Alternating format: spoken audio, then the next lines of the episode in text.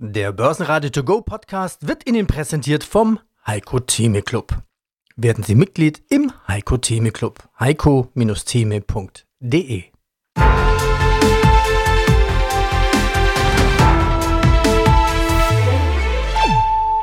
Börsenradio Network A G Marktbericht. Aus dem Börsenradiostudio meldet sich Peter Heinrich. Mein Kollege Andreas Groß genießt noch die Schulferien mit seinen Kindern. Hart seitwärts. So nennt es Thomas Timmermann, Fondsmanager. Auch wenn die Börsennachrichten oft aufregende Schlagzeilen liefern, in der Summe tut sich an den europäischen Börsen wenig. So explodierte der europäische Gaspreis heute wegen eines L N G-Streiks in Australien. Soweit Thomas Timmermann. Diese Woche hatte ich auch einen Begriff geprägt. Nix passiert seitwärts Börse. Sorry für die, die es schon mal wiederholt gehört haben, aber nix passiert harte Seitwärtsbörsen. Hallo Peter, ich bin Konstantin Oldenburger, ich bin Marktanalyst bei C M C Markets und freue mich heute erneut über die Märkte mit dir sprechen zu können. Starten wir mit den Märkten, mit dem DAX. Ich habe in dieser Woche einen neuen Begriff geprägt, der gefällt mir fast sogar, darum wiederhole ich ihn so oft. Nix passiert Seitwärtsbörsen. Diese Nix passiert Seitwärtsbörsen, sind die bald zu Ende? Wird der Druck auf den DAX immer stärker und kommen immer tiefere Kurse? Du hast ja einen Marktkommentar geschrieben einmal in dieser Woche und hast gesagt, naja, der DAX beendet jetzt das Projekt sechzehntausend. Der Optimismus an sich ist noch nicht ganz weg, aber der Markt oder der DAX, der wackelt gehörig. Das Positive, was man vielleicht heute zum Wochenende dann auch feststellen kann, ist, dass er wackelt, aber er fällt noch nicht. Die wichtige Unterstützung bei fünfzehntausendvierhundertfünfzig sind ja dann die jeweiligen Tiefpunkte, die wir im Juli und auch im August gesehen haben. Die kann er immer noch verteidigen. Deswegen gibt es noch eine, eine Resthoffnung, aber die Saisonalität an sich, die spricht ja grundsätzlich im Moment eher für fallende Märkte. Dann auch die Wirtschaftsdaten, die wir jetzt bekommen haben, also die Auftragslage in der Industrie oder auch die Produktion, die zeichnen eigentlich so ein ja, ziemlich äh, trübes Bild für die kommenden äh, Monate. Und äh, ja, die Stimmung auch hinsichtlich der Wettbewerbsfähigkeit Deutschlands ist natürlich auch fast am Tiefpunkt. Also da spricht jetzt nicht wirklich viel ja, dafür, dass wir doch jetzt nochmal steigen sollten. Ja, letztendlich, das Positive könnte jetzt nächste Woche entstehen, wenn die E Z B ihre Notenbank-Sitzung dann auch hat.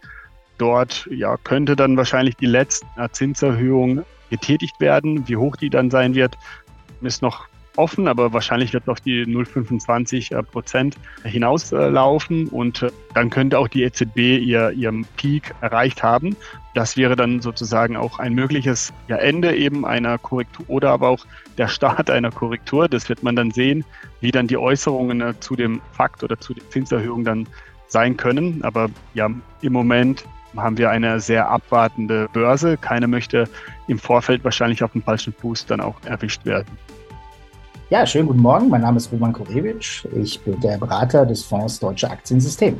Dann kauft man die Hypes. Wenn wir jetzt mal Nvidia sehen, ich war letztes Jahr in Kroatien im Urlaub, da war die Aktie knapp bei hundertzwanzig. Das war auch im September. Also jetzt vor einem Jahr müsste das ungefähr gewesen sein. Und jetzt sind wir bei fünfhundertzwanzig oder wo wir waren, fünfzehn, ich weiß es ehrlich gesagt nicht. Und da frage ich mich, wie kann das sein, dass wir innerhalb von zwölf Monaten, also wenn die Zukunft irgendwie die Zukunft gesehen hätte, hätte die Aktie ja nie bei hundertzwanzig sein dürfen. Oder jetzt bei fünfhundert ist es auch total kokolores. Also irgendwo dazwischen drin liegt die Wahrheit. Soweit, denke ich mal, kann man mitgehen. Aber ich denke, das ist dann einfach nur noch Hypes. Wir handeln halt viele, viele Hypes. Da kommt halt irgendeine Message zu irgendeinem Thema und die Leute springen alle drauf. Und wenn man sich halt vorstellt, da springen zehn Millionen Investoren drauf. Jeder kauft nur hundert Aktien, dann kannst du dir ja vorstellen, was mit den Kursen passiert. Also ist auch viel K I-Luft in den Kursen. Das weiß ich nicht. Nochmal, das will ich gar nicht beurteilen, weil ich das nicht weiß. Ich beschäftige mich ja nicht damit, ob das jetzt ein Hype ist oder nicht. Ich will nur sagen, wenn die Börse das wirklich tatsächlich richtig vorausgesehen hätte, das ist ja meine Unterstellung, dann wären wir nie bei hundertzwanzig gewesen letztes Jahr. Und die Frage ist, warum sind wir jetzt so viel höher? Und jetzt kommen ja die Analysten noch ins Spiel, die jetzt sagen, ja, das Ding ist tausend wert. Wo waren die denn letztes Jahr? Ich meine, die Jungs werden gut bezahlt. Ich meine, die bekommen so viel Geld, das können sich andere Menschen gar nicht vorstellen, um dann eigentlich nur dummes Zeug zu erzählen. Bei hundertzwanzig sagen sie einem, es geht auf sechzig und bei fünfhundert sagen sie, es geht auf tausend. Ich meine, das kann jeder von uns, da könnte ich sagen, okay, hier ist mein Vertrag, bitte unterschreiben. Ja. Also das ist im Prinzip der Vorwurf. Und wenn wir dann mehr Investoren hätten, die wirklich mal ihre Hausaufgaben machen, wie ist eine Bewertung? Wir hatten das ja auch bei Tesla, da haben wir ja auch, glaube ich, mal drüber diskutiert, wo man einfach sagt, ich sage nicht, dass Tesla eine schlechte Firma ist, aber ob eine Bewertung von zwei Billionen gerechtfertigt ist, und das Gleiche würde ich jetzt bei Nvidia sagen, ist halt ein Problem. Oder wir hatten jetzt bei Nvidia den Fall, dass eine Tochter für zwei Komma drei Milliarden Chips gekauft hat mit einem Kredit von BlackRock. Und das waren genau diese zwei Komma drei Milliarden, wo sie die Erwartungen geschlagen haben. Was ist mit so einer Geschichte? Ja, da kommt ja auch nichts. Ja, S E C, Marktüberwachung, Marktmanipulation. Wie gesagt, das sind alles Themen, die mich nicht interessieren. Aber das bewirkt eben, wenn so ein Hype da ist, dass da plötzlich Geschichten auftauchen, wo man nur noch den Kopf schütteln kann. Das Gleiche hatten wir ja bei Tesla, sind wir wieder bei Tesla, als er gesagt hat, die Firma wird übernommen. Da gab es ja mal diese Geschichte, wo er zwanzig Millionen Strafe zahlen musste, wo dann nichts kam. Ja, das ist immer so Teil des Problems. Und davon müssen wir weg. Wir brauchen eine saubere Börse, die saubere Menschen hat, die sauber analysieren. Und dann können wir auch wieder die Zukunft vorwegnehmen. Also weiterhin anhaltende Inflation voraus. Ölpreise steigen, Gaspreise steigen und die Strompreise steigen. Ja, mein Name ist Andreas Scholz vom Finanzplatz Frankfurt. Freue mich auf unseren Eurofinance Weekly Podcast. Wir sprechen einmal mehr über die Geldpolitik der großen Notenbanken auf dieser Welt. Ah ja, die Frage ist, worauf stürzt sich der Falke? Kann die Taube sich auch stürzen? Aber die Frage ist immer, was stirbt zuerst? Die Inflation oder die Wirtschaft? Wie könnte denn jetzt ein Kompromiss beider Lager aussehen? In der Tat, der, der Falke im Übrigen, jetzt wollen wir es nicht zu bunt machen, der stürzt sich auf die Taube. Die Taube merkt gar nicht, dass sie stirbt, weil sie wird erschlagen durch diese, durch diese Geschwindigkeit. Sie ist sofort tot, fällt dann sozusagen noch ein paar Meter weiter und wird dann wieder unten vom Falken aufgefangen. Das, um das Ganze nochmal abzurunden. Also das zeigt so ein bisschen so, die beiden sind schon immer in einem Gegensatz. Die Falken auf der einen Seite, die Tauben auf der anderen Seite. Kann es einen Kompromiss geben? Wir wollen ja die Tauben hier nicht totschlagen und wir wollen wegkommen von diesen, von diesen tierischen Vergleichen ein bisschen. Ja, es kann einen Kompromiss geben. Ich nenne ihn die sogenannte falkenhafte Pause. Das haben wir im Juni schon in den Vereinigten Staaten gehabt. Da hat die Fed ja ausgesetzt. Fed hat im Juli aber nochmal eins draufgelegt.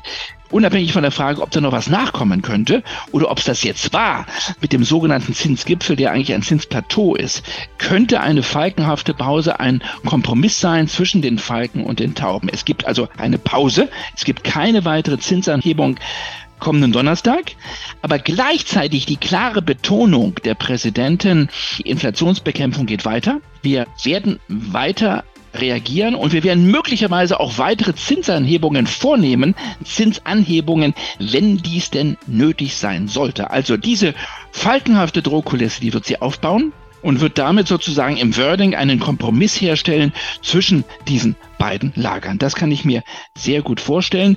Mit dem Hinweis, ja, die wirtschaftlichen Risikofaktoren haben sich erhöht, deswegen machen wir eine Pause.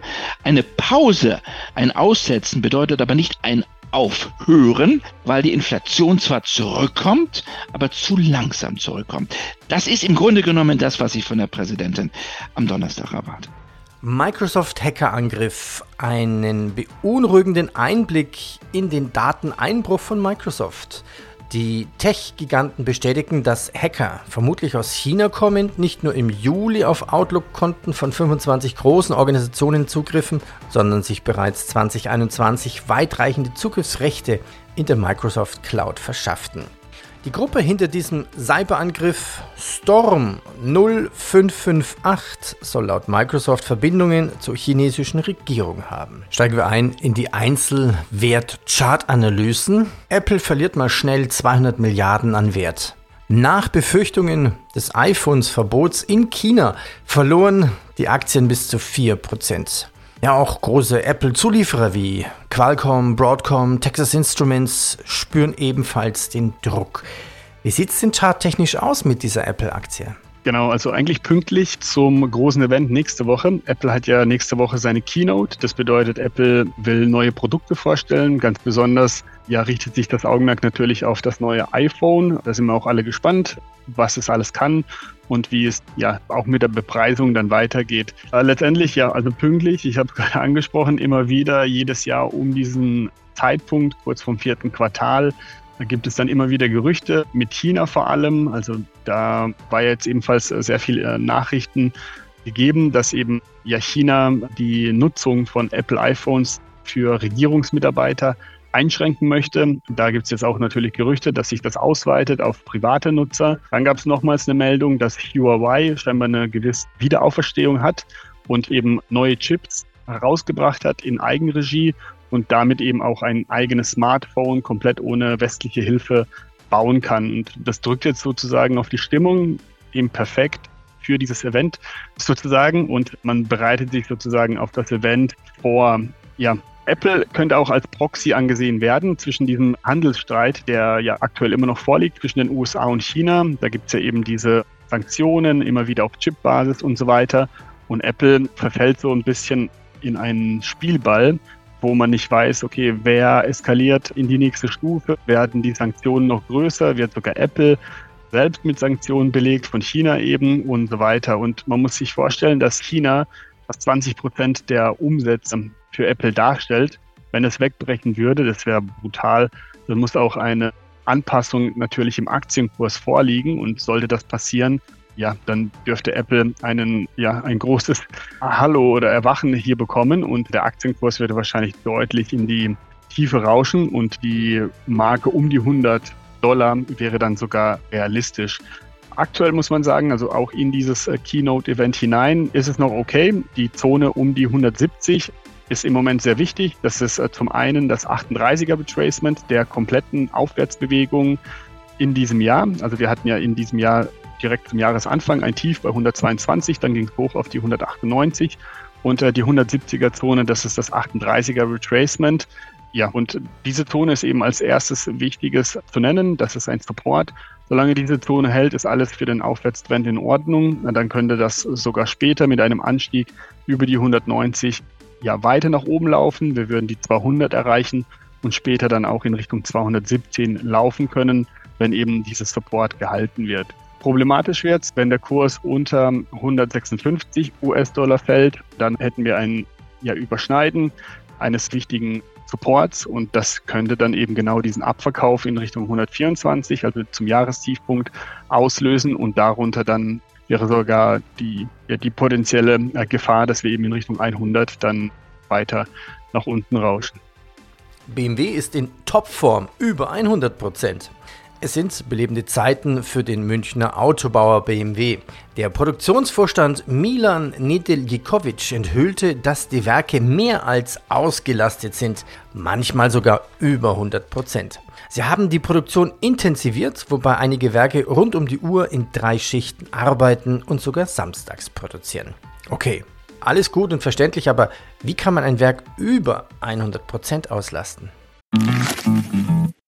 Klartext Wirtschaft, der Podcast für die Macherinnen und Macher von morgen. Mein Name ist Andrea Gerhardt. Mein Name ist Frank Fercher. Wir reden hier über alles, was die Wirtschaft bewegt. Wir sprechen über alle wichtigen Fragen, zum Beispiel, welche technischen Innovationen beeinflussen denn eigentlich das moderne Unternehmertum? Oder mit welchen Strategien kann der aktuelle Fachkräftemangel effektiv bewältigt werden? Hört rein. Überall, wo es Podcasts gibt.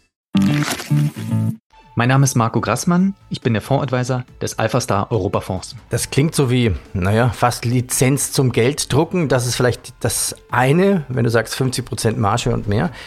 Das andere ist natürlich die Betrachtung der Aktie. Lohnt sich das dann da noch einzusteigen oder ist die noch attraktiv? Ist die vielleicht schon zu teuer? Ja, der Markt hat natürlich schon auch erkannt, dass das ein sehr, sehr attraktives ähm, Geschäftsmodell ist und die Aktie ist natürlich nicht billig. Trotzdem lohnt sich da ein weiterer Blick über die Langfristigkeit halt, was denn noch nach, nach vorne an Potenzial ist. Und die Hemnet hat einen ganz besonderen Kniff, den man äh, gerade, ins, wenn man es mit, mit Scout vierundzwanzig vergleicht, ganz interessant ist, weil Scout vierundzwanzig wird halt bezahlt von den Maklern und sie sind halt dann angewiesen auf das Budget der Makler. Bei Hemnet ist das anders. Die werden bezahlt von dem Immobilienverkäufer und haben dadurch eine ganz andere Preissetzungsmacht, weil der Käufer oder der Verkäufer, der kriegt dann natürlich einen sehr hohen Cash-Inflow, würde man sagen, von Ertrag für seine Immobilie, wenn er sie verkauft und ist daher weniger sensibel als der Immobilienmakler, der halt, halt sein Budget hat und immer wenn es dann halt, wenn er dann halt mehr ausgeben soll oder generell die Rechnung von, von Scout bekommt,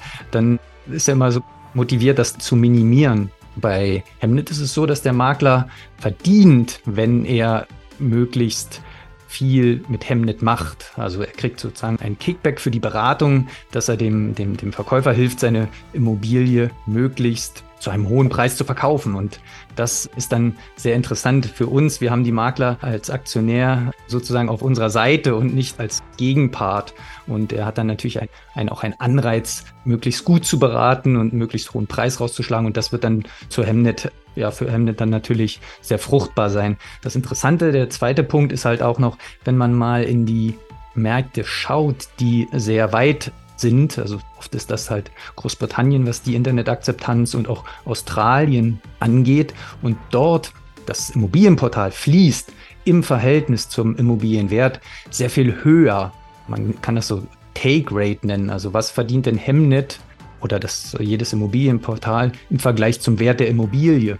Und da ist Hemnet sehr, sehr günstig. Also mit anderen Worten, der Ertrag im Verhältnis zum Immobilienwert ist noch sehr, sehr gering und wir sagen eigentlich zu gering für das, was, was Hemnet dort an Wert liefert. Und das wird sich natürlich nicht über Nacht auflösen oder angleichen zu diesen weiterentwickelten Märkten, aber über die Zeit. Und wenn man ja sehr viel Zeit mitbringt, also dort gewillt ist, ein bisschen weiter in die Zukunft zu schauen und geduldig zu sein, dann könnte es durchaus sein, dass die Aktie gar nicht so teuer ist, wie sie auf den ersten Blick erscheint. Führungskontinuität bei Zalando. Es gibt Veränderungen im Management von Zalando, aber zum Guten. Die Verträge der beiden Gründungsmitglieder Robert Gnetz und David Schneider wurden bis Dezember zweitausendsiebenundzwanzig verlängert. Unter ihrer Führung hat sich Zalando von einem kleinen Start-up, das irgendwelche Flipflops aus einer Berliner Wohnung verkauften, zu einem führenden E-Commerce-Riesen entwickelt. Fassen wir zusammen. Was bleibt dem Anleger jetzt zu tun? Was sind die besten Alternativen? Also ich denke immer noch, wer zu Recht vorsichtig ist, der kann sich wieder mit dem Geldmarkt beschäftigen. Viele Banken bieten ja inzwischen dreieinhalb, drei Komma sechs Prozent Zinsen an für begrenzte Anlagebeträge et cetera. Ich habe auch das Gefühl, es findet wieder Zinshopping in, in Deutschland statt. Also es werden wahrscheinlich wieder wild Konten überall eröffnet wegen diesen dreieinhalb Prozent Zinsen. Da hätte ich eigentlich eine bessere Alternative. Gehen Sie auf die Seite der Bundesbank. Dort sehen Sie alle fälligen Bundesanleihen. In den nächsten Jahren, Monaten suchen Sie sich eine schöne Bundesanleihe an, zum Beispiel in der Fälligkeit von Dezember diesen Jahres. Die impliziten Renditen von den Bundesanleihen liegen im Moment bei dreieinhalb Prozent. Kann man wunderbar über die Börse Stuttgart kaufen mit einem Limit. Und wenn man die dann wie ein Wertpapier gekauft hat, dann werden sie automatisch bei Fälligkeit zurückgezahlt. Was heißt, man zahlt nur einmal die Transaktionskosten, braucht kein Konto zu eröffnen.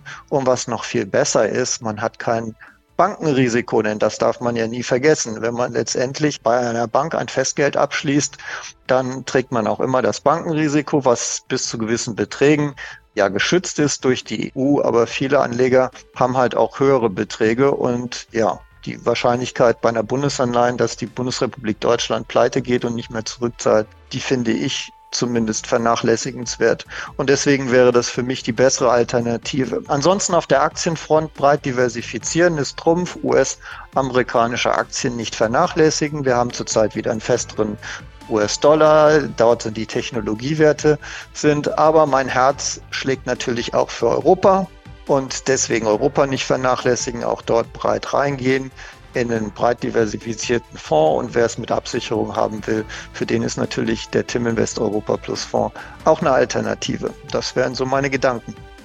Nächste Chartanalyse, Novo Nordisk. Die Aktie ist jetzt die wertvollste Aktie in Europa. Also der Pharmakonzern aus Dänemark hat den französischen Luxusgüterproduzenten L V M H auf den Spitzenplatz abgelöst. Na Gott sei Dank. Besser als Handtaschen. Muss ich mal vorstellen. U S A hat Google, U S A hat Apple, Tech-Werte und wir haben Handtaschen als wertvollste Firma in Europa. Jetzt Novo Nordisk ist eigentlich bekannt für Diabetes-Medikamente.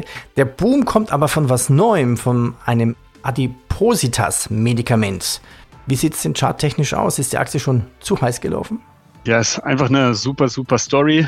Wenn wir jetzt beide bei einem Glas Bier über die wertvollsten Unternehmen in Europa oder in den U S A sprechen würden, wären wir wahrscheinlich nicht wirklich auf die Novo Nordisk gekommen. Es führt ein Nischendasein, ist auch klar, es ist ein Pharmahersteller. Man kommt jetzt als normaler Bürger damit nicht täglich in Berührung, wenn man jetzt nicht Diabetes betroffen ist oder eben das neue Mittelchen, was eben für diese Kursanstiege sorgt, fantasiert. Da kann man eben sagen, okay, wie weit kann so ein Hype reichen? In der Pharmabranche ist ja oft bekannt, ein Mittel sprengt alle Vorstellungen. Die Firma macht Riesengewinne. Und ja, wie weit kann der Hype gehen? Wird es mehr als nur ein Modemittel oder ja, kann praktisch diese aktuelle führende Stellung in ein ja, Monopol kurzfristig ausgebaut werden, weil es gibt nicht wirklich Wettbewerb in diesem Bereich. Novo Nordisk hat mit Eli Lilly nur einen Hauptkonkurrenten. Die anderen Pharmafirmen forschen, haben aber noch keine Medikamente in diesem Bereich. Und ja, das bringt natürlich jetzt diesen riesen Kursschwung. Ein Level ist ganz wichtig in der Novo Nordisk, das sind die tausendacht dänischen Kronen. Das ist das letzte Tief, was wir gesehen haben, und solange das hält, kann praktisch dieser Anstieg weitergehen. Bricht diese Zone um die tausendacht dänischen Kronen, dann gilt es eben, das Sentiment weiter zu beachten. Es droht dann sogar ein größere, eine größere Korrektur. Die könnte in Richtung fünfundzwanzig Prozent ausfallen, weil die nächste Unterstützung, die beläuft sich dann bei siebenhundertfünfzig dänischen Kronen. Und das wäre dann erstmal so eine Abkühlung in diesem sehr, sehr heißen Markt. Das ist die Novo Nordisk. Also sehr toll, ja, dass praktisch ein eher unbekanntes Unternehmen also solchen Weltruhm jetzt noch erreicht.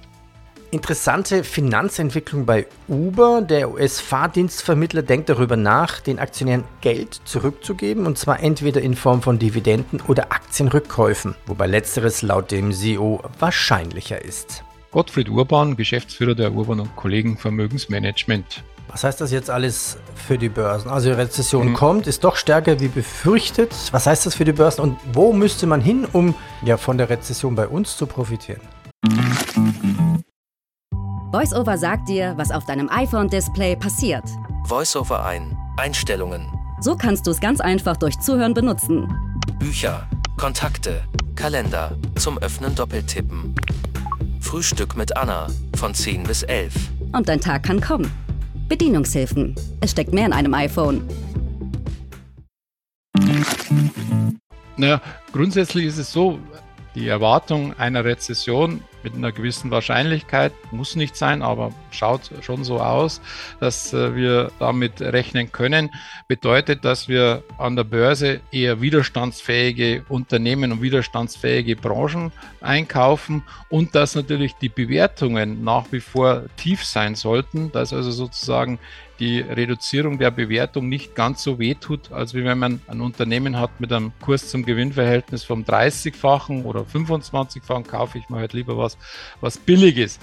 Genauso im I T-Sektor eher was, was preiswert ist, und dann auch davon profitieren, was Unternehmen machen, auslagern in andere Länder und hier sozusagen die zweite Reihe in den Schwellenländern überlegen. Also ich sage mal Brasilien, Russland, Indien, China, diese BRICS-Staaten kann man sich überlegen, wobei China problematisch ist, Indien relativ teuer ist, Russland kann man nicht investieren, will man auch nicht investieren, Brasilien bin ich auch so ein bisschen am Zweifeln.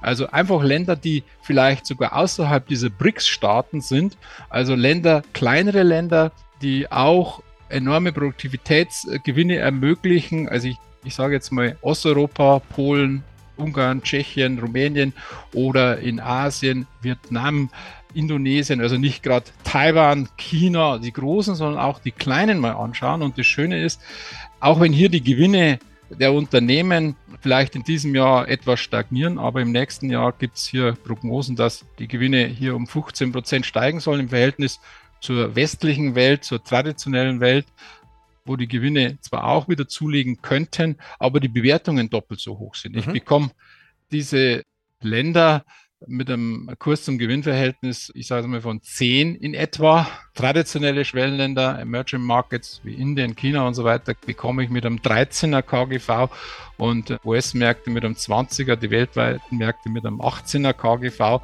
kann ich mir schon mal überlegen, dass ich einen Teil des Portfolios sozusagen auslagere in diese Länder. Wie viel Prozent des Portfolios würden Sie auslagern? Ja, und wie investieren Sie jetzt? Also mit welchem Investmentvehikel in diese Länder?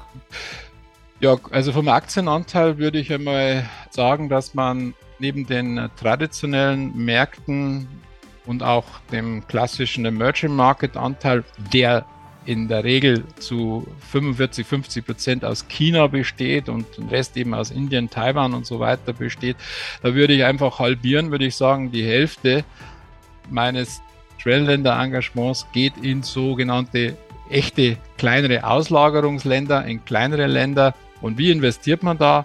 Es gibt natürlich, ich sage jetzt mal, einen klassischen Frontier-Markt-Index, der übrigens heuer einen schönen, ein schönes Kaufsignal gegeben hat. Also der Index ist jetzt schön über der zweihunderter-Tage-Linie, schöne Bodenbildung gemacht. Wobei ich sehr gerne aktiv gemanagte Frontier-Märkte nehme, weil hier die Zahl der Analysten relativ niedrig ist und hier noch effiziente Gewinne möglich sind, wenn man sozusagen direkt ins Unternehmen geht. Frontier-Märkte oder Schwellenländer, Fonds, die aktiv auch eben kleinere Märkte im Visier haben, gewisse Größe haben müssen natürlich für einen Investor, und die kann man sehr schön beimischen. Alternativ wäre natürlich Länderindex zu kaufen, Polen, Mexiko, Vietnam mit ins Depot reinzulegen. Es kommt auf die Größe des Portfolios an. Je größer das Portfolio, umso mehr kann man in den einzelnen Ländern machen, aber ansonsten sollte man eher die Regionen in diesen Bereichen über Fonds abdecken.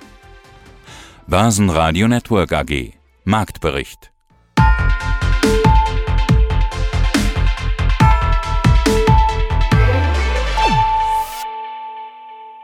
Das Börsenradio Nummer eins. Börsenradio Network A G. Der Börsenradio To Go Podcast wurde Ihnen präsentiert vom Heiko Thieme Club. Werden Sie Mitglied im Heiko Thieme Club. heiko Thieme punkt de